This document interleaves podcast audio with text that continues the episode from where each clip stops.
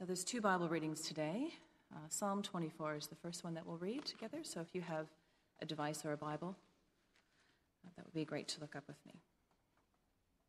Psalm 24. The earth is the Lord's and everything in it, the world and all who live in it. For he founded it on the seas and established it on the waters. Who may ascend the mountain of the Lord? Who may stand in his holy place? The one who has clean hands and a pure heart, who does not trust in an idol or swear by a false God. They will receive blessing from the Lord and vindication from God their Savior. Such is the generation of those who seek him, who seek your face, God of Jacob. Lift up your heads, you gates. Be lifted up, you ancient doors, that the King of glory may come in. Who is this King of glory? The Lord, strong and mighty, the Lord, mighty in battle. Lift up your heads, you gates.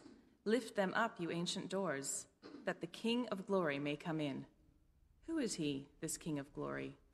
The Lord Almighty. He is the King of glory. And our second reading today is from Leviticus. It's chapter 10, verses 1 to 11. Aaron's sons, Nadab and Abihu, took their censers, put fire in them, and added incense, and they offered unauthorized fire before the Lord, contrary to his command. So fire came out from the presence of the Lord and consumed them, and they died before the Lord.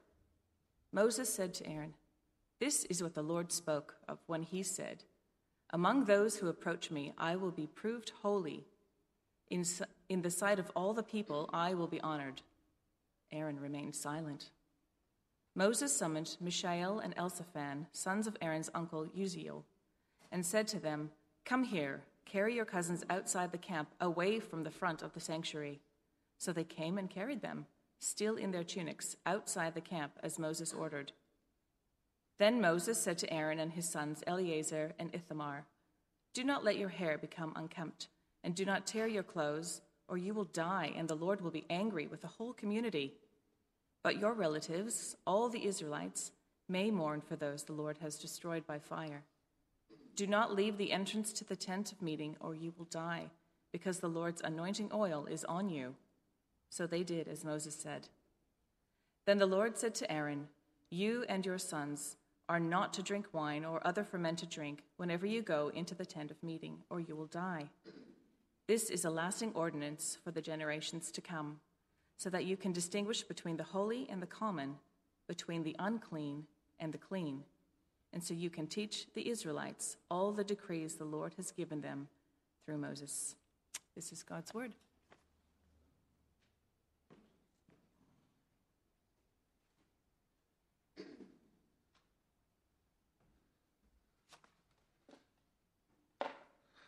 Morning, everyone. Lovely to see you all here this morning. Uh, sometimes wondered why Irish dancers uh, traditionally have a pretty straight face and the hands only by the side while all the work's going on in the legs. Uh, well, there's a number of theories, but they usually have to do with English imperialism, saying that uh, they're not to have fun, or on one, one occasion, uh, Elizabeth I, first, I think, visited and they were to dance for her, and they didn't like that, so they did this kind of thing. Uh, I can't help but think of that every time we sing congregationally. We've got these restrictions that we have to kind of abide by, but we can still uh, do something wonderful and meaningful. Anyway, uh, I'm delighted to say that we're starting our uh, new sermon series in a wonderful book of the Bible, the book of Leviticus. And uh, I'm going to lead us briefly in prayer and find out where I need to get this thing happening. technology, bane of my existence at the moment. There we go. I'm going to lead us briefly in prayer, and uh, then we'll have an introduction to the book of Leviticus for today. Let's pray. Heavenly Father, we thank you that you're the God who speaks and that you speak to us in your word for our good. We pray that you would move powerfully by your Holy Spirit among us, convicting us of the truths uh, that you'd have us learn, changing us to become more holy like the Lord Jesus Christ. It's in His name we pray. Amen. This morning, as I preach an introduction to the book of Leviticus, I have one main goal for us. Uh, it's a goal that can be, uh, I suppose, divided into two parts. Firstly, I want us all to become excited and interested in reading Leviticus. And secondly, uh, I want us all to become confident in understanding the content of the book of Leviticus. Now, if you've ever started reading Leviticus, note started, you might be thinking this is an overly ambitious goal. Uh, the book can certainly seem tedious, repetitive, archaic, a bit disgusting here and there, and in many ways quite foreign to us and our experience. There's a lot of animal sacrifice going on. I should say, bloody animal sacrifice going on, a lot of blood. There's lots of laws and commands, some regarding sicknesses, which are a bit gross as well as matters to do with the treatment of slaves, the clothes God's people could and couldn't wear, uh, the sexual practices God's people could and couldn't in, uh, be involved in. There's some icky stuff like what comes out of people's bodies and how to deal with it. And there's a lot of seemingly random stuff like when to wave the sheaf of the first of your uh, uh grain of your harvest.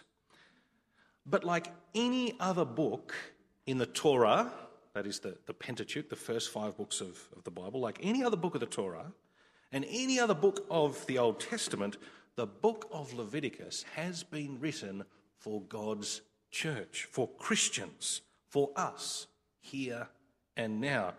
Uh, it is a book ultimately about the person and work of Jesus Christ. It will correct us, rebuke us, train us in righteousness. It'll increase our understanding of God's gospel message and inspire us to live rightly and in obedience to it, which is, frankly, the most joyful and satisfying uh, way to live. And like any other book of the Torah, the more you understand the broad context, the more you sort of get the big picture of the book of Leviticus, then the smaller details start to make more and more sense. So, for today's introductory sermon, uh, we're going to do just that. We're going to get a sense of the big picture why Leviticus was written, what its major themes are, and how, generally speaking, it relates to us this side of Jesus.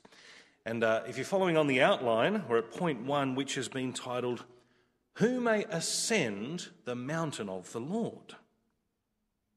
Because, believe it or not, that's a very helpful question to ask when it comes to understanding the big picture of the book of Leviticus. Let me explain. I wonder if you've ever heard the saying, you are just rearranging deck chairs on the Titanic. Put up your hand if you heard that saying before. Yeah, obviously, it's an idiomatic expression that means the problem you're trying to solve is merely a small and insignificant part of the major issue. But also, it's obvious that this expression is based on a real event. If there's one thing anyone knows about the Titanic, it's that it sank. Rearranging the deck chairs would be solving a problem that fades into insignificance given the impending doom of the vessel. I suspect that even Jono would not have been rearranging the chairs on the Titanic had he known that the boat was sinking. Well, for God's first chosen people, the nation of Israel, they too had an idiomatic saying, probably a number of them, but they had an idiomatic saying that was based on a real historic event. In their case, it came in the form of a question. You see it in Psalm 15 and verse 1, where it says, Lord, who may dwell in your sacred tent? Who may live on your holy mountain? And again, we see it in Psalm 24, which we had read for us just before.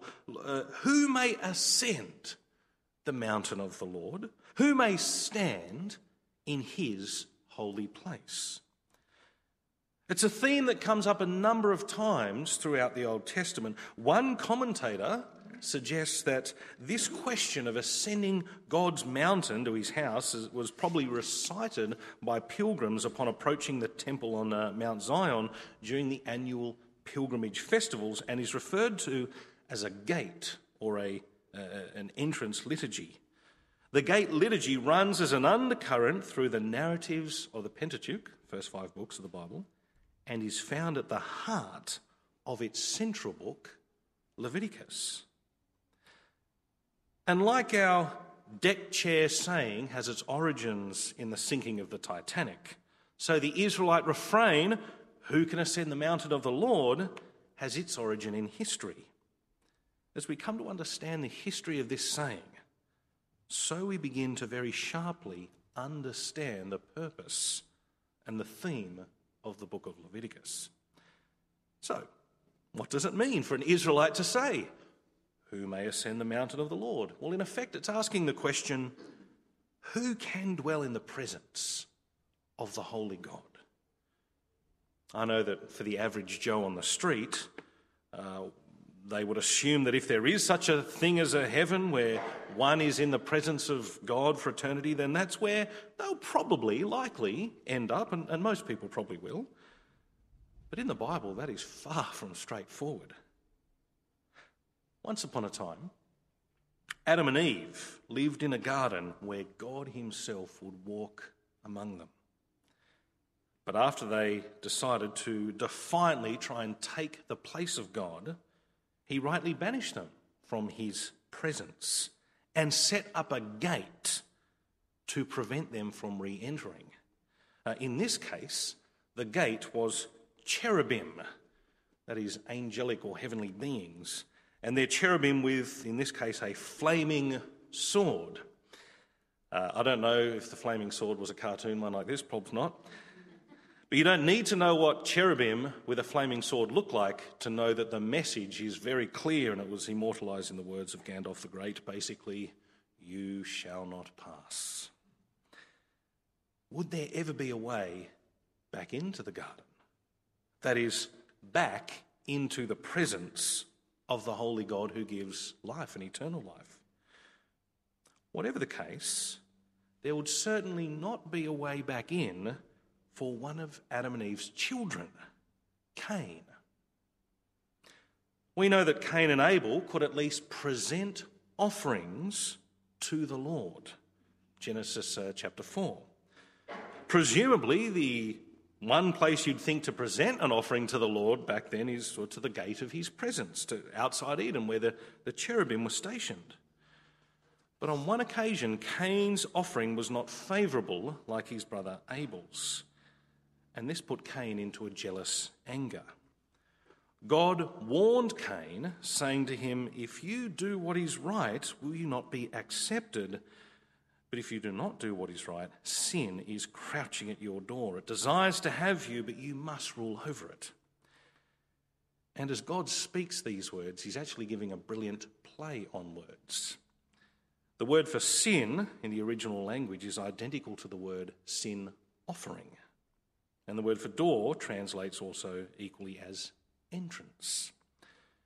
It's true that with all fallen humanity, ourselves included, that sin will take any and every opportunity it gets to work in and through us. But the play on words here hints that it's also true that an acceptable sin offering to the entrance of God's dwelling place uh, may be a way to mitigate the effects of our fallenness and perhaps gives hope that one day the doorway may be opened. For Cain, however, that is not going to be a possibility. I assume you all know the story.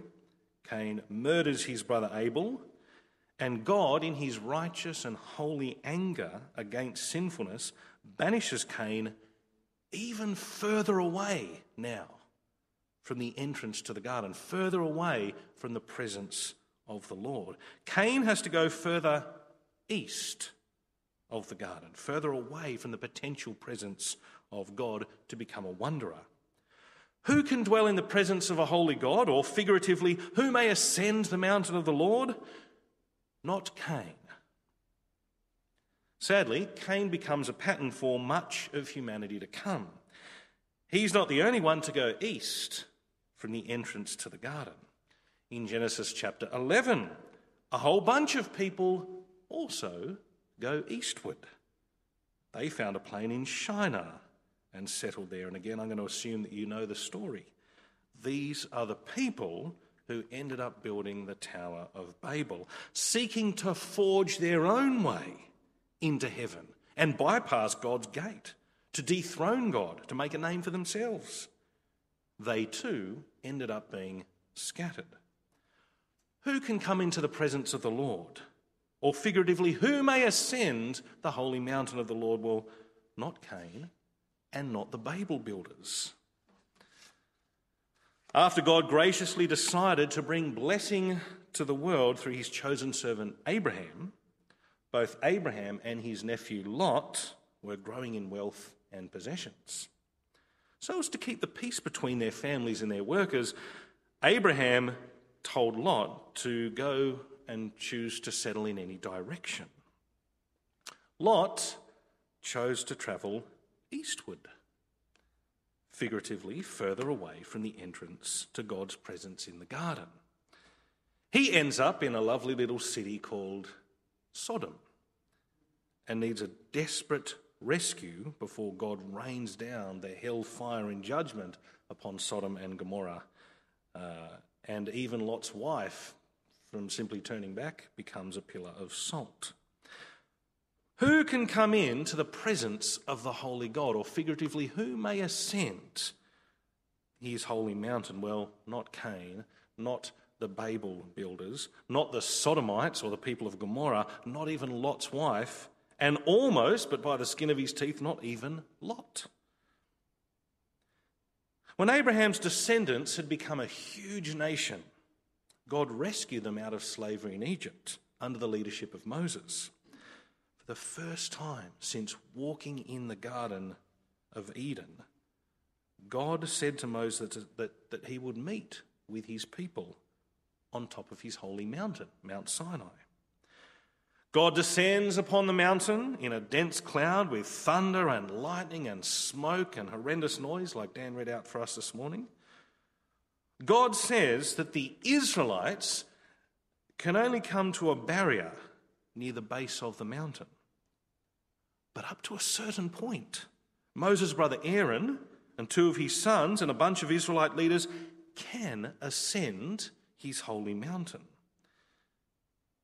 Up to a higher point still, Moses alone can ascend the mountain of the Lord. But even when Moses comes into the cloud, into the presence of God, he isn't quite there. As you see, the very technical theological term I've applied to Moses being in the presence of God there is sorta. Uh, if you remember the story, God places him in the cleft of a rock so that when God walks by, like he used to walk by in Eden, Moses is not directly in the presence of God. Exodus 33 22, uh, when my glory passes by, I will put you in a cleft in a rock and cover you with my hand until I have passed by. Who can come into the presence of the holy God? Or to now change the question to suit the history a bit more closely who may ascend the mountain of the Lord? Well, not Cain, not the Babel builders, not the Sodomites or Lot's wife. The Israelites can now stand at the bottom.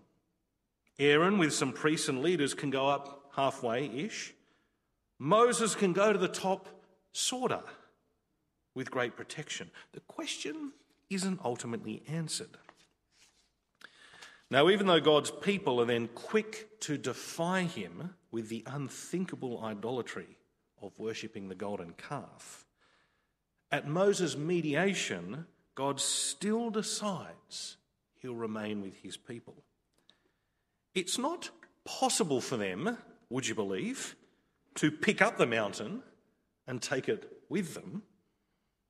So God gives them instructions to build a tent that resembles the mountain. A tent whereby the Israelites can approach the outer courtyard, the Levites can go up halfway into the holy place, and once a year, though shrouded by smoke, the high priest can figuratively go all the way to the top, that is, to the most holy place. But it's still not clear that someone can actually ascend the mountain of the Lord. It's still not clear that a sinner can come into the presence of the holy God, just as the cherubim guarded the way back to Eden. So, at the very top of this makeshift mountain, there will place two cherubim above the Ark of the Covenant, signifying the way into God's presence is still guarded. But Moses and the Israelites follow God's instructions and build his tabernacle. It's the last third of the book of Exodus. There's a great lot of detail, there's a great lot of hard work, but finally, the tabernacle, the tent that is like the mountain, is set up. And it actually works. At the end of the book of Exodus, we're told that the glory of the Lord filled the tabernacle. God was on top of the huge mountain. Remember the whole shaking thing and the smoke and the, the, the, violence, everyone freaking out? God was on top of the huge mountain, but now he's contained, for want of a much, much better word, he's contained in the portable tent. It's like having lightning in a jar.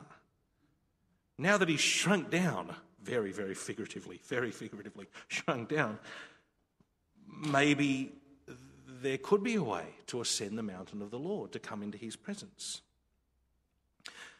But then comes a great letdown. Even though the whole thing has worked, still no one can enter the presence of the Holy God. Right at the end of the book of Exodus, we read the words Then the cloud covered the tent of meeting, and the glory of the Lord filled the tabernacle. But, verse 35, Moses could not enter the tent of meeting, because the cloud had settled on it and the glory of the Lord filled the tabernacle. So the book of Exodus ends with a great anticlimax. We're still asking the question who may ascend the mountain of the Lord? Who can come into the presence of the Holy God? And that's where the book of Leviticus begins. God knows the problem. And so the very first words of the book of Leviticus, from where the book actually gets its name, are the words, The Lord called to Moses and spoke to him from the tent of meeting. He said, Speak to the Israelites and say to them, When anyone among you brings an offering to the Lord, bring as your offering an animal from either the herd or the flock. And so begins a rather comprehensive lot of teaching on what needs to happen in order for a sinful people to be able to come into the presence of a holy God, to ascend his mountain. Leviticus teaches us what's actually going on in reality, whether you recognize it or not, when a sinful person can remain unconsumed upon coming into the presence of the holy God. It gives you a, a physical picture of what is in truth taking place. Uh, we learn that atonement through sacrifice, particularly blood sacrifice, is essential. We learn that a priest, that is a mediator, is essential. We learn that approaching God on His terms is essential. And His terms can be summarized, if you had to, with one word holy. You need to be holy to come into the presence of the holy God. So many of the commands in Leviticus are designed to make the Israelites different and set apart from the nations around them, to make them quite literally a peculiar people.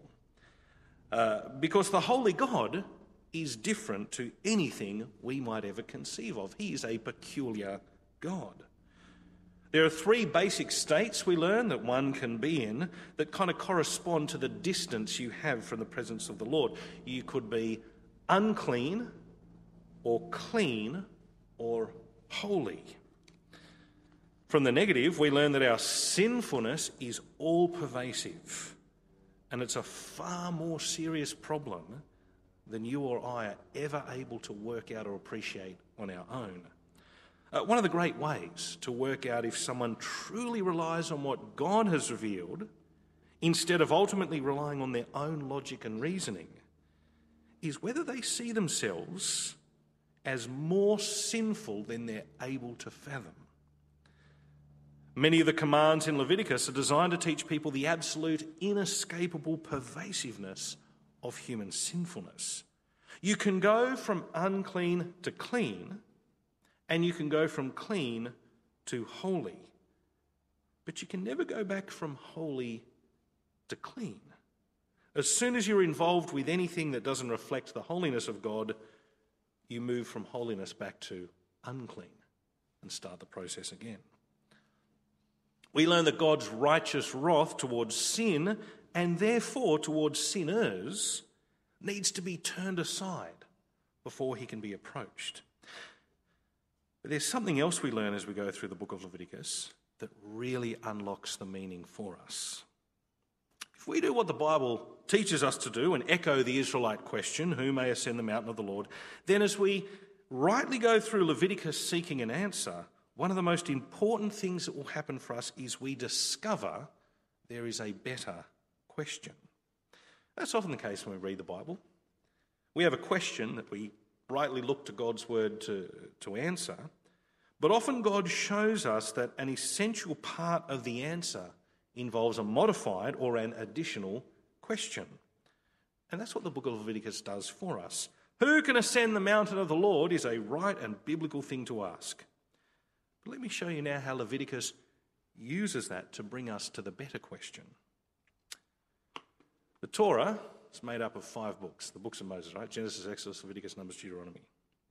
Leviticus is in the middle, and Leviticus itself has a middle. Among all the laws and ceremonies prescribed, there's one that really stands out roughly halfway through the book, and that is, of course, the Day of Atonement, uh, which we Jews call the, the Yom Kippur. It's still referred to as Yom Kippur, Day of Atonement. There's some really obvious symmetry in the way Leviticus is structured, both before and after the Yom Kippur. In the first seven chapters, we learn about the required sacrifices, then of the need for priests and what the right proceedings are, then of how to go from being ceremonially unclean to being clean so as to be able to approach God and hopefully become holy.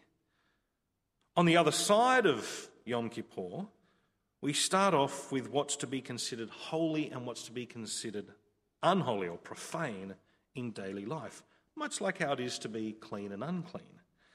Then we get a bunch of laws concerning the priests and their operation to make the whole thing work. And then we get a number of festivals or sacred times which might be considered a counterpart to the sacrifices because they demonstrate what it is to live in the favour and in the presence of God, which has been made possible through the sacrifice. But on the Day of Atonement, on the Yom Kippur, the majority of the blood sacrifices the majority of the duties of the priests are not about having sinful people being able to come into the presence of the Holy God. That is most certainly there.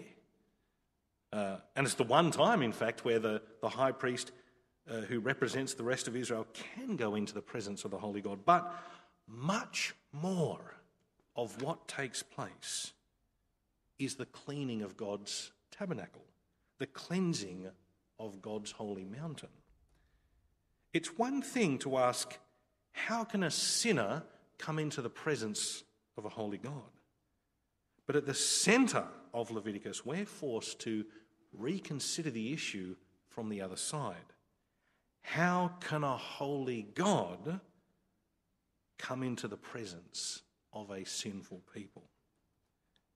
And once you see that that's the much bigger question. You reconsider the book of Leviticus in light of its centre. Obviously, I'm uh, not preaching an exegetical this morning. This, this is a, uh, an overview. But if I had to give a main point still, I'd say something like to find out how sinful people can be in the presence of the Holy God, you need to learn how a holy God can dwell in the presence of a sinful people. That's what the book of Leviticus is about. That's what it's going to do for us.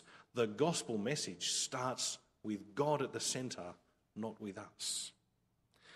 Hence, our title for this series, as you can see, is How Can a Holy God Dwell with a Sinful People? There is a rightness to asking the question who can ascend the mountain of the Lord? That is, who can come into the presence of the holy God and live? It's a question the Bible wants us to be concerned with. It's a question that Leviticus wants us to be concerned with. But the problem with every religion that the world has ever known and every cult that the world has ever known is that they fail to move beyond that question. Leviticus teaches us about our approach to God. But as we move through its teaching, it reveals to us that we need to be more concerned about God's approach to us.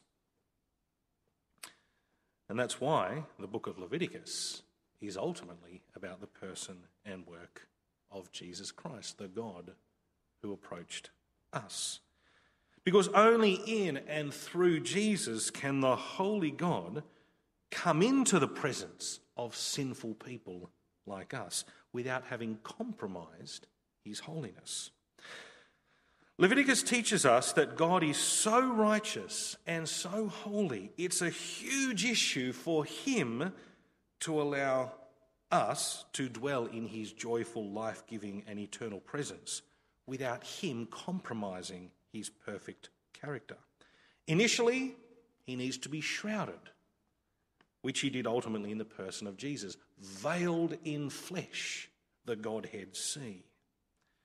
He needs to ensure that the penalty for sin is perfectly upheld and that the relational fallout from sin is managed and reversed. Hence, Jesus took on full humanity and paid the price for our sin and endured the righteous wrath of the Holy God against sinners. The only reason that we're still not sacrificing animals here and now, the reason I'm not getting a goat and splashing its blood and burning the thing, it's not because we live in a different time and culture. That's not the reason. It's only because Jesus has, in reality, completely carried out everything that the book of Leviticus gave us a picture of. What it gave us the picture of, he has done in reality. And that task needed to be done absolutely perfectly. And the only one good enough and perfect enough to do it is God alone. That's why in Psalm 24, the King of glory who can ascend God's mountain and have the gates lifted up for him is also only the Lord Almighty. Jesus Christ is the Lord Almighty which is why he was able to make salvation possible for those he chooses to represent as, as our high priest, who ascended into God's true heavenly tabernacle, the true mountain, upon his resurrection from the dead. And because he chose to unite us with him by his Spirit, we can now rejoice at the words of the writer to the Hebrews, where he says, But you, and this is us, have come to Mount Zion, to the city of the living God, the heavenly Jerusalem. You have come to thousands upon thousands of angels in joyful assembly, to the church of the firstborn, whose names are written in heaven. You have come to God, the judge of all, to the spirits of the righteous made perfect, to Jesus, the mediator, there he is, of a new covenant, to the sprinkled blood that speaks a better word than the blood of Abel, on whose account Cain could not come.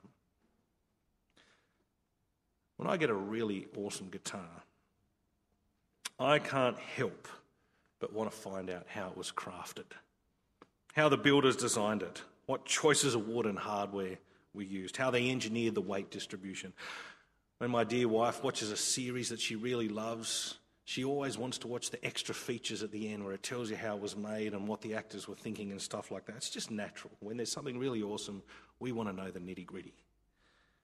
Friends, we've been given a wonderful gospel by which we've been saved, by which the Holy God dwells with us both now and into eternity, and by which we have, in confidence, ascended the mountain of the Lord. Bold we approach his eternal throne.